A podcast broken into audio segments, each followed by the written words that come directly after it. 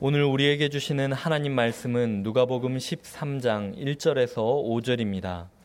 그때 마침 두어 사람이 와서 빌라도가 어떤 갈릴리 사람들의 피를 그들의 재물에 섞은 일로 예수께 아뢰니 대답하여 이르시되 너희는 이 갈릴리 사람들이 이같이 해 받음으로 다른 모든 갈릴리 사람보다 죄가 더 있는 줄 아느냐 너희에게 이르노니 아니라 너희도 만일 회개하지 아니하면 다 이와 같이 망하리라. 또 실로암에서 망대가 무너져 치어 죽은 열여덟 사람이 예루살렘에 거한 다른 모든 사람보다 죄가 더 있는 줄 아느냐.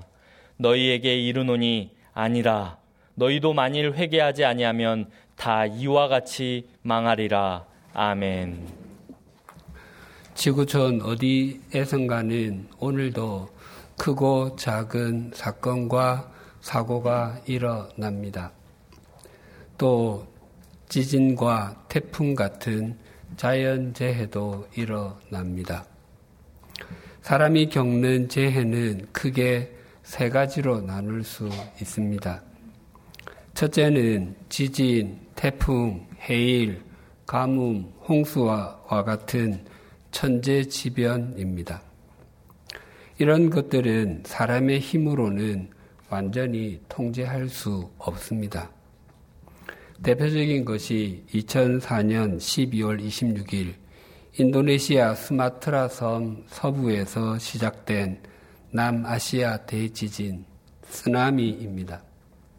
그때 사망자가 무려 30만 명 이상, 실종자도 약 5만 명이었습니다. 사실 사망한 사람의 정확한 숫자는 알지 못한다가 더 정확한 표현일 것입니다. 또 2008년 5월에는 중국 스촨성 지방에서 지진이 일어나서 6만 9천 명의 사망자와 1만 8천 명의 실종자가 발생했습니다. 그리고 2011년 3월 동일본 대지진으로 1만 6천 명의 사망자와 2,500명의 실종자가 발생했습니다. 또한 2005년 8월에 허리케인 카트리나가 미국 뉴올리언스 주를 강타했습니다. 당시 뉴올리언스 지역의 80%가 침수되고 전기와 상하수도가 마비되었습니다. 1,800명이 넘는 사람들이 목숨을 잃었습니다. 이런 천재지변 앞에서는 세계 초강대국이라고 불리우는 미국도 중국도 일본도 속수무책입니다. 둘째는 사람들에 의해서 일어나는 인재지변입니다. 여기에는 전쟁, 테러, 폭력 등이 해당합니다. 이것의 특징은 의도적인 것입니다. 2001년 9월 9.11 테러를 비롯하여 지난 4월 부활절에 스리랑카의 수도 콜롬보에서 교회와 호텔을 표적으로 하는 종교적인 목적의 테러가 있었습니다.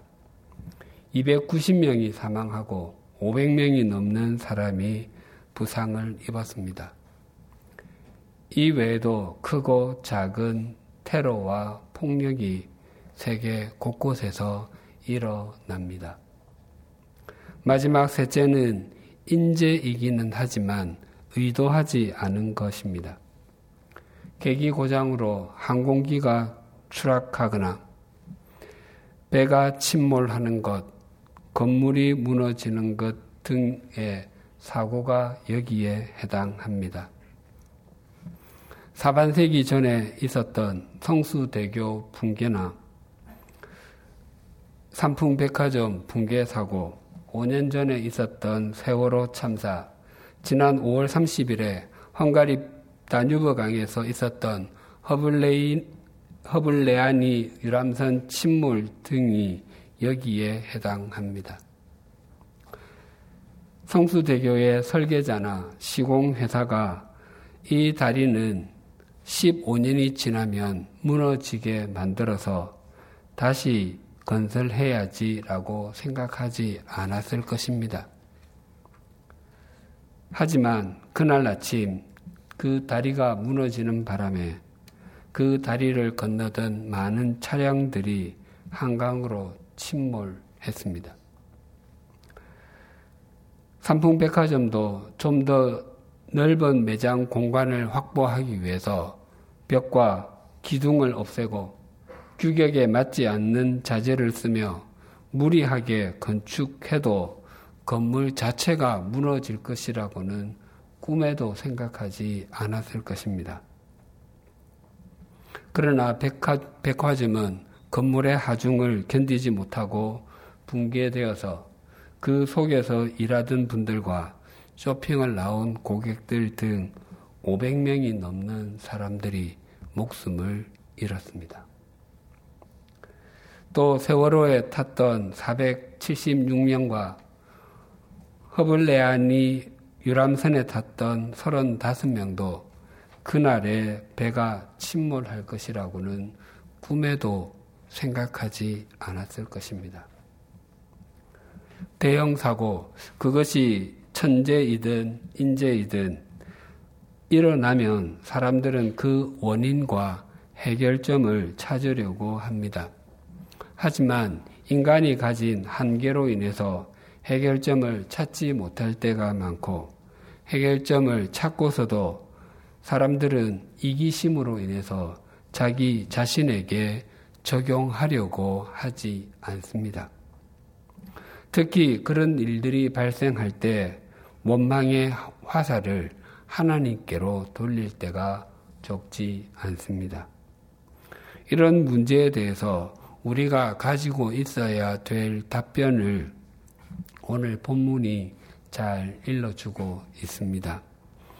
본문 1절이 이렇게 증거합니다. 그때 마침 두어 사람이 와서 빌라도가 어떤 갈릴리 사람들의 피를 그들의 재물에 섞은 일로 예수께 아뢰니 몇몇의 사람들이 예수님께 나와서 굉장히 충격적인 이야기를 들려주었습니다. 자신들이 재물을 준비하고 있었다고 했습니다. 당시에 제사를 드릴 때 제물로 드리는 짐승은 제사를 드리는 사람들이 잡았습니다. 제물로 드린 짐승의 피를 뽑고 각을 뜨는 것은 전부 제사를 드리는 사람들이 해야 하는 일이었습니다. 제사장들은 제물로 드린 짐승의 피를 재단에 뿌리고 각든 재물을 불로 태우는 일만 했습니다. 그렇게 재물을 준비하고 있는데 빌라도 총독이 갈릴리 사람들을 죽이고 그 피를 제물로 드릴 짐승의 피와 섞었다는 것입니다. 이것은 인재에 해당하는 사건입니다. 이 사건이 어떤 사건인지 성경에 명확하게 나타나 있지, 나타나 있지 않아서 알 수 없지만 누가복음 23장 12절에 보면 헤롯과 빌라도가 이전에는 원수였지만 당일 즉 예수님을 죽이는 날에는 친구가 되었다는 내용이 나옵니다. 어떤 학자들은 빌라도의 이 사건 때문에 헤롯과 빌라도가 서로 원수가 되었다라고 말하기도 합니다. 빌라도 총독은 이스라엘의 남쪽 남쪽인 유대 지방을 다스리고 있었고 헤롯 즉 헤롯 안티파스는 이스라엘의 북쪽 지방인 갈릴리를 다스리고 있었습니다. 그런데 남쪽 통치자가 북쪽 사람을 죽여서 그 피를 제물로 드리는 짐승의 피와 섞어버린 것입니다.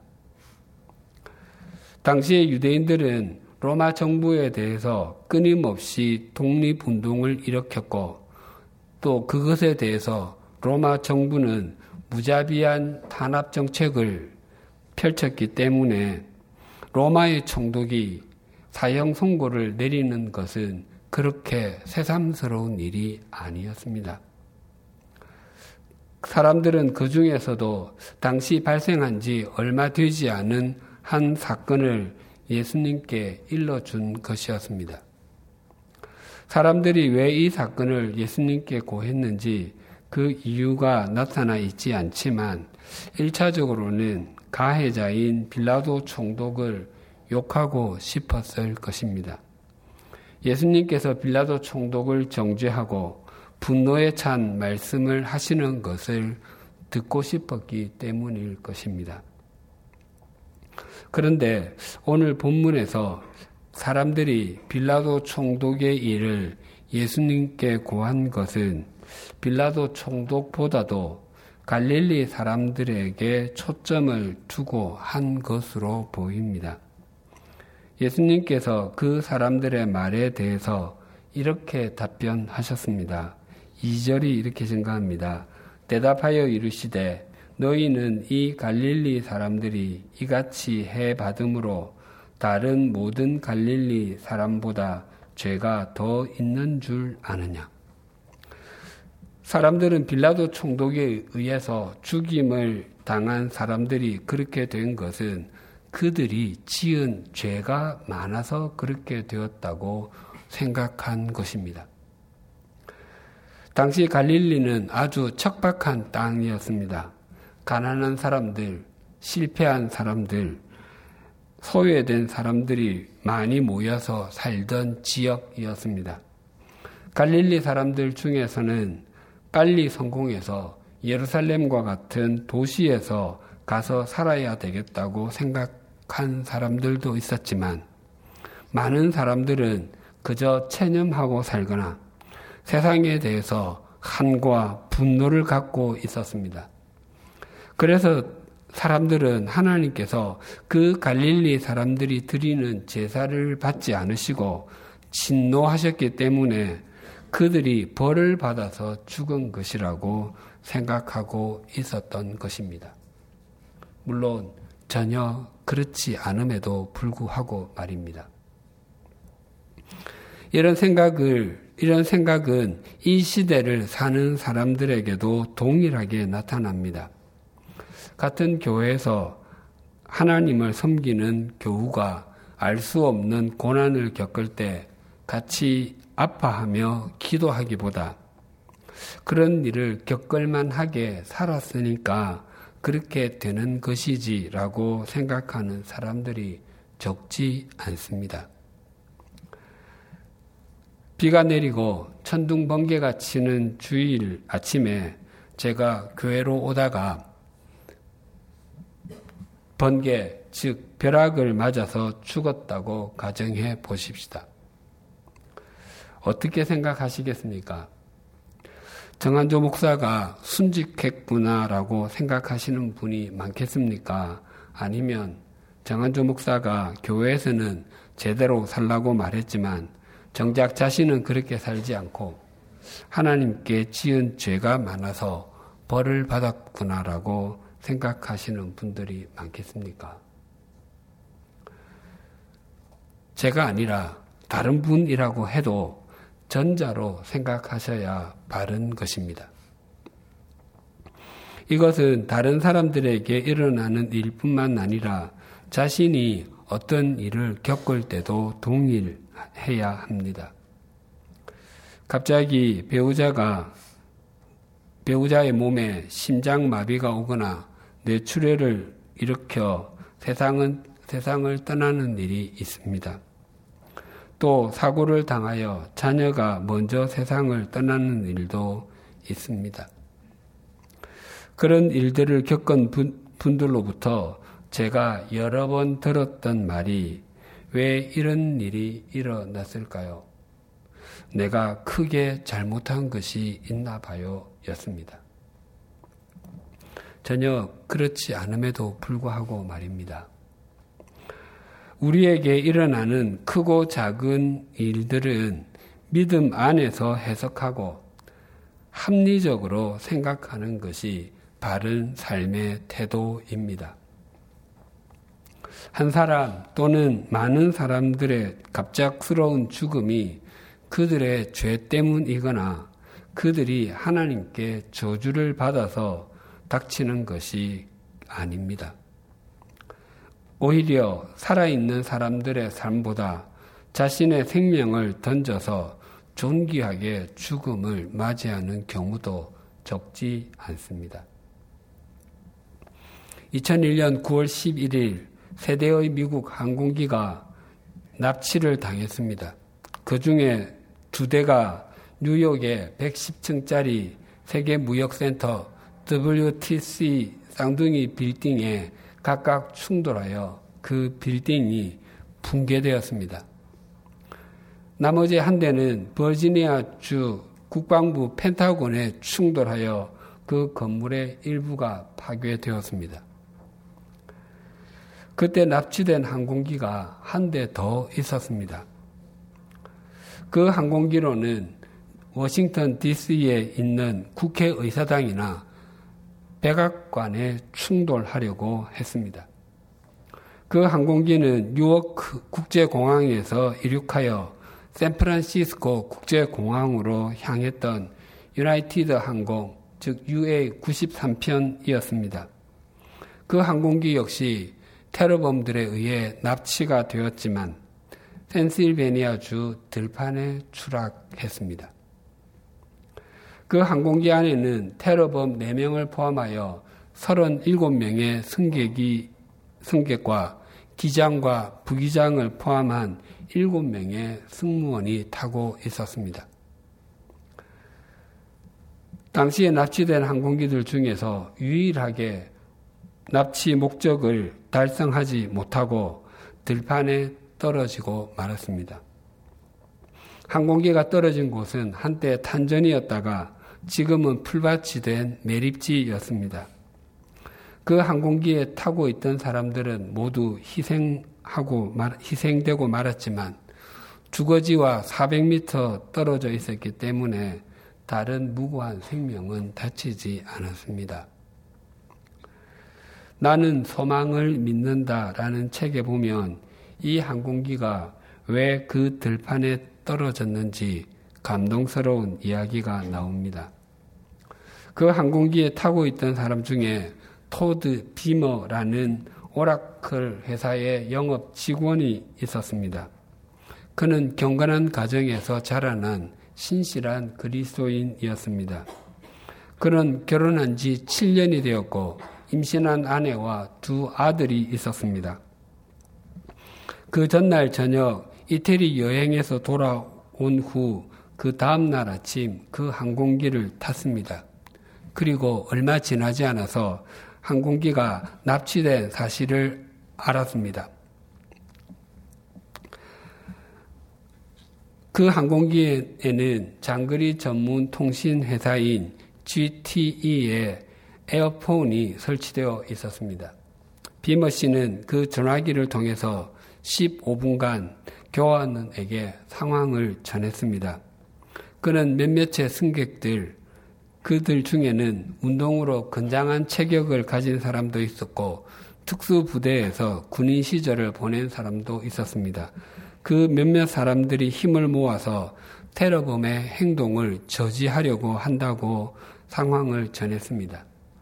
그리고 그들은 함께 주님의 기도를 드리고 주님께 도와주시기를 기도드렸습니다. 비머 씨는 교환원에게 자기 아내에게 연락해서 정말 많이 사랑한다고 전해달라고 했습니다.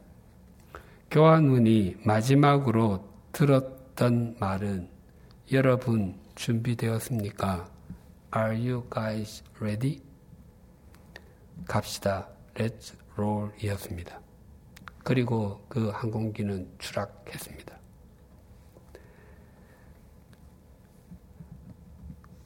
책 나는 소망을 믿는다의 원 제목이 Let's Roll입니다. 그것은 비머 씨가 늘 두 아들에게 쓰던 말이었습니다. 아이들에게 준비되었니? Are you ready? 나가자, let's roll 이라고 하면 아이들이 현관으로 달려가곤 했습니다. 비머 씨는 죽음의 공포가 드리워진 그 순간에도 마치 일상의 삶처럼 죽음을 맞이했던 것입니다. 그 항공기에 타고 있던 분들의 죽음이 살아있는 사람들의 삶보다 못하다고 말할 수 없습니다. 예수님께서는 또 한 사건에 대해서 언급하셨습니다. 사절이 이렇게 증가합니다. 또 실로암에서 망대가 무너져 치어 죽은 18사람이 예루살렘에 거한 다른 모든 사람보다 죄가 더 있는 줄 아느냐. 이 사고도 어떤 일인지 알 수 없지만 그 당시에 있었던 천재지변이나 의도하지 않았던 인재지변의 재난으로 여겨집니다. 이 사고가 일어났을 때에도 사람들은 그들이 죄가 많아서 죽음을 당했다고 생각했습니다. 2004년 남아시아 쓰나미가 있었던 때인 12월 26일은 주일로 성탄절에 이어진 날이었습니다. 그때 30만 명이나 되는 사람들이 죽음을 당한 것이 성탄절에 성탄절과 주일에 예배를 드리지 않고 놀러 갔기 때문에 벌을 받은 것이라고 망언을 한 대형 교회 목회자가 있었습니다. 정말로 사람이 지은 죄대로 전부 벌을 다 받는다면 아마 저는 오래전에 이 세상 사람이 아닐 것입니다. 또 만약 하나님께서 단지 성탄절에 예배를 드리지 않았기 때문에 그런 엄청난 재난이 일어나는 것을 허락하셨다면 해마다 성탄절에는 대륙마다 수십만 명씩 목숨을 잃는 대형 재난이 일어나게 될 것입니다. 천재지변이든 인재지변이든 무엇이든지 간에 그런 일들이 일어날 때에 우리가 생각해야 하는 것은 동일합니다. 왜냐하면 예수님의 답변이 동일하셨기 때문입니다. 3절이 이렇게 증가합니다. 너희에게 이르노니 아니라 너희도 만일 회개하지 아니하면 다 이와 같이 망하리라. 5절이 이렇게 증가합니다. 너희에게 이르노니 아니라 너희도 만일 회개하지 아니하면 다 이와 같이 망하리라. 예수님께서는 동일하게 회개하라고 말씀하셨습니다. 회개하다는 라는 말은 눈물을 흘리다나 후회하다와 동의어가 아닙니다. 회개하다의 문자적인 의미는 마음을 바꾸다입니다. 좀 더 적나라하게 말씀드리면 심보를 바꾸다입니다. 마음을 바꾸어 살기 때문에 지난날의 잘못된 삶과 하나님이 없는 삶에 대해서 후회의 눈물이 흐르고 마음을 바꾸어 하나님과 동행하여 살다 보니 기쁨과 감사의 눈물이 흐르는 것입니다. 회개는 마음을 바꾸는 것에서 시작해서 삶의 변화로 완성이 됩니다. 3절과 5절은 예수님께서 어떤 형태의 일을 보든지 간에 각자의 삶에 바르게 적용해야 한다고 말씀하시는 것입니다. 우리 사회의 인재를 최소화하는 것은 바른 제도를 만들고 사회 구성원 모두가 그 제도를 제대로 지키며 사는 것입니다. 오늘 본문이 그때 마침으로 이라는 말로 시작이 됩니다. 이것은 지난주에 살폈던 12장 54절에서 59절의 말씀과 관련이 있다는 의미입니다. 예수님께서는 구름이 일면 비가 오고 남쪽에서 바람이 불면 무더울 것이라고 기상을 분간하듯이 이 시대를 분별해야 한다고 말씀하셨습니다. 또한 모든 빚을 다 갚지 않으면 법정에서 자유로울 수 없듯이 하나님의 말씀을 인격적으로 수용하지 않으면 마지막 심판대 앞에서 돌이킬 수 없는 낭패를 겪게 될 수 있다고 말씀하셨습니다. 그리고 오늘 본문 세상에서 일어나는 크고 작은 일들을 자신에게 바르게 적용하고 혹 자신의 삶에 바르지 못한 것이 있다면 돌이키라고 말씀하시는 것입니다. 4절과 5절을 제가 다시 봉독하겠습니다. 또 실로암에서 망대가 무너져 치어 죽은 18사람이 예루살렘에 거한 다른 모든 사람보다 죄가 더 있는 줄 아느냐? 너희에게 이르노니 아니라 너희도 만일 회개하지 아니하면 다 이와 같이 망하리라. 예수님께서는 실로암 망대가 무너져서 죽은 18사람이 다른 사람들보다 죄가 많아서가 아니라고 단언해서 말씀하십니다. 그렇다면 그때 죽음을 당하지 않은 사람들이 살아있는 것도 죄가 없거나 죄가 적어서가 아니라는 말씀입니다. 우리는 우리의 허물과 죄로 죽어야 하는 존재들이었지만 하나님께서 기다려 주시고 믿어 주심으로 살아있는 것입니다. 오늘은 2000년 전 오순절에 성령 하나님께서 이 땅에 강림하셨음을 기리는 성령 강림 주일입니다. 우리는 우리 자신이 우리를 아무리 아무리 좋게 평가해도 참 형편없는 존재이고 허물과 죄 투성이입니다.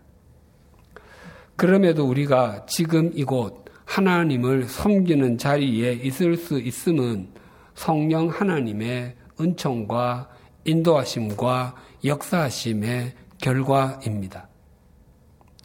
이것을 진정으로 믿는다면 우리는 우리의 남은 생에도 온전히 성령 하나님께 의탁할 수 있습니다. 성령 하나님 안에서만 우리가 후회하지 않는 삶을 살 수 있고 혹 때로 우리가 이해하지 못하는 일을 겪게 된다 할지라도 영원한 생명 안에서 새로운 의미를 가질 수가 있고 또 이 땅에서 영원한 생명의 길을 따라서 살 수 있기 때문입니다. 우리 중 대부분은 우리의 생명이 평균 나이 정도까지는 이어지기를 소망합니다. 하지만 우리의 이 땅에서의 생명의 길이는 전적으로 하나님께서 결정하십니다. 오늘 아침에 자기 발로 걸어서 집에서 나왔는데 오늘 밤에 집으로 돌아가지 못하는 사람들이 많이 있습니다. 그날의 출근과 등교가 마지막 출근과 등교가 될 줄을 몰랐을 것입니다. 또 오랫동안 준비하여 여행을 떠났는데 그 여행이 사랑하는 사람들과의 이별 여행이 되기도 합니다. 우리도 언젠가는 지인들을 마지막으로 보게 될 날이 올 것입니다. 또 가족들과도 마지막 대화를 나누게 될 날도 올 것입니다. 뿐만 아니라 우리 생애에 마지막 예배를 드리게 되는 주일도 올 것입니다. 저는 목회자로서 성도님들이 그 주일을 알수 있을 정도의 나이까지 충분하게 사시면 좋겠습니다. 그러나 그 결정은 우리가 할 수 없고 오직 하나님께서 하십니다. 1993년 3월 28일 서울에서 부산으로 향하던 무궁화호 열차가 부산 직전역인 구포역 근처에서 사고가 났습니다. 고압 전력 케이블을 묻기 위해서 발파 작업을 하고서 철길 아래쪽에 파인 큰 구덩이를 메우지 않고 그대로 방치했습니다. 그래서 달려오던 열차가 그 구덩이 위를 지나다가 기관차와 발전차가 뒤집어지고 객차 중에서 6호차와 5호차가 휴지 조각처럼 찌그러졌습니다. 그 사고는 우리나라 열차 사고로는 최악이었습니다. 사망자만 78명이었고 부상자는 198명이었습니다. 저는 휴지 조각처럼 찌그러진 6호와 5호차의 다음 다음 차량인 3호차에 타고 있었습니다. 그 현장은 26년이 지난 지금도 생각하기가 싫습니다. 그 일이 있은 후 한동안 기차를 타지 못했습니다. 제 옆으로 자동차만 지나가도 소름이 돋았습니다. 그 사고의 현장에 제가 있었다는 사실을 여러 지인들이 알고는 다행이라고 말해주기도 하고 또 하나님의 은혜라고 말하기도 했습니다. 하지만 그때 제가 가장 많이 생각했던 것은 하나님께서 왜 나를 살려주셨을까 였습니다. 그때 돌아가신 분들 중에서 예수님을 믿지 않는 사람들도 많았을 터인데 그 영혼들이 참 안타까웠습니다. 당시 저는 신학대학원에 다닐 때였습니다. 저는 죽어도 천국 갈 텐데 예수님을 모르는 사람이 살았더라면 더 좋지 않았을까도 생각했습니다. 당시에 제가 내린 결론은 이러했습니다. 하나님께서 언제 나를 불러 가실지 모르니까 준비하면서 살자. 또 두 번째 인생을 사는 것이니 정신을 차리고 바르게 살자였습니다. 그리스도인들에게 모든 형태의 죽음은 복입니다. 저주스러운 죽음은 없습니다. 단연코 없습니다.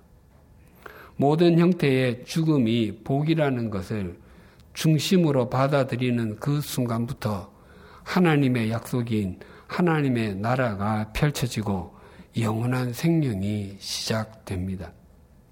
물론 그 사람이 주님 안에서 함께 지어져 갈 수 있습니다. 오래전 며칠 간격으로 세 분의 부고를 들은 적이 있습니다. 오랜 지병으로 고생하던 부인을 먼저 떠나보낸 장로님이 말씀하셨습니다. 정 목사님, 우리 오건사 갔어요. 이제는 나 혼자야. 또 한 분이 심장마비로 갑자기 별세하신 구역 식구에 대해서 이렇게 말씀하셨습니다. 목사님, 홍 집사님 가셨어요. 그 후에 한 부부가 백혈병으로 세상을 떠난 아들에 대해 얘기하며 말했습니다. 목사님, 우리 아들 갔어요. 이 세상에서 영원토록 살도록 허락받은 인생은 아무도 없습니다. 그렇기 때문에 우리는 언제나 준비하고 있어야 됩니다. 그리고 어느 날 불현듯 듣게 되실 것입니다. 정한조 목사 갔어. 우리에게도 그날은 매일매일 하루만큼 매 시간, 매 시간, 한 시간씩 다가오고 있습니다. 그 사실을 중심으로 믿는 사람만 공동묘지를 넘어 영원에 잇대어진 삶을 살 수 있고 우리와 동행하시는 성령님과 더불어 진리의 삶, 생명의 삶, 풍성한 삶을 살 수 있습니다. Are you ready? 준비되셨습니까? Let's roll. 가십시다. 기도드리겠습니다.